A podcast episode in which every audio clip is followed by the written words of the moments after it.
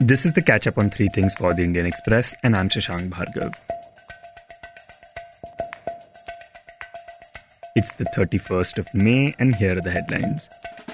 India reported over one point five two lakh new cases of COVID nineteen in the last twenty-four hours. This is the lowest spike in daily infections since April ninth. With these new infections, the country also recorded three thousand one hundred twenty-eight COVID nineteen deaths. The centre today found itself in a difficult spot when the Supreme Court flagged various flaws in its vaccination policy. A special bench of the court asked the centre as to how it plans to address the issue of digital divide since it has made CoWIN registration for vaccination mandatory. It added that the centre must see what is happening across the country, know the ground situation, and change its policies accordingly.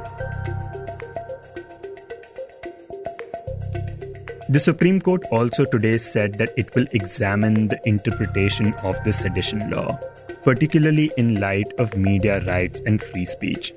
The court said this as it gave protection to two Telugu news channels, T V five and A B N Andhra Jyoti, from any coercive action in a case lodged against them under the sedition law.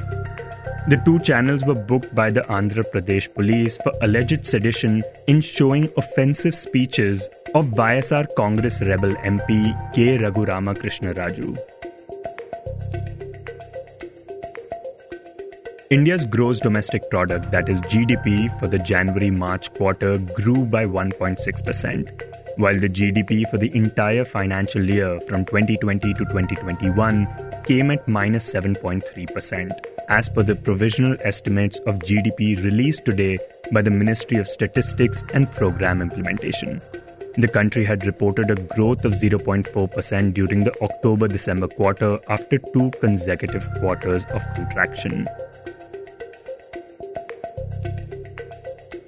Holding the Central Vista project to be of national importance, the Delhi High Court today dismissed a petition which sought a stay on the construction taking place at the Central Vista Avenue during the peak phase of COVID nineteen pandemic and imposed a cost of one lakh rupees on the petitioner.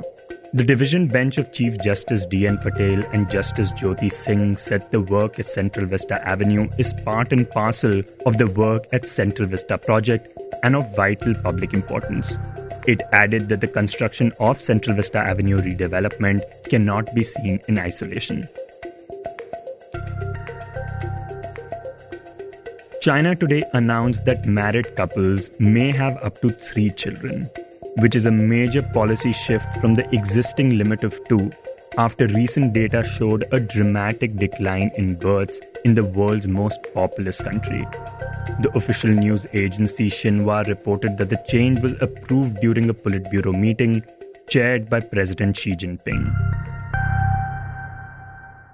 This was the catch-up on three things by The Indian Express.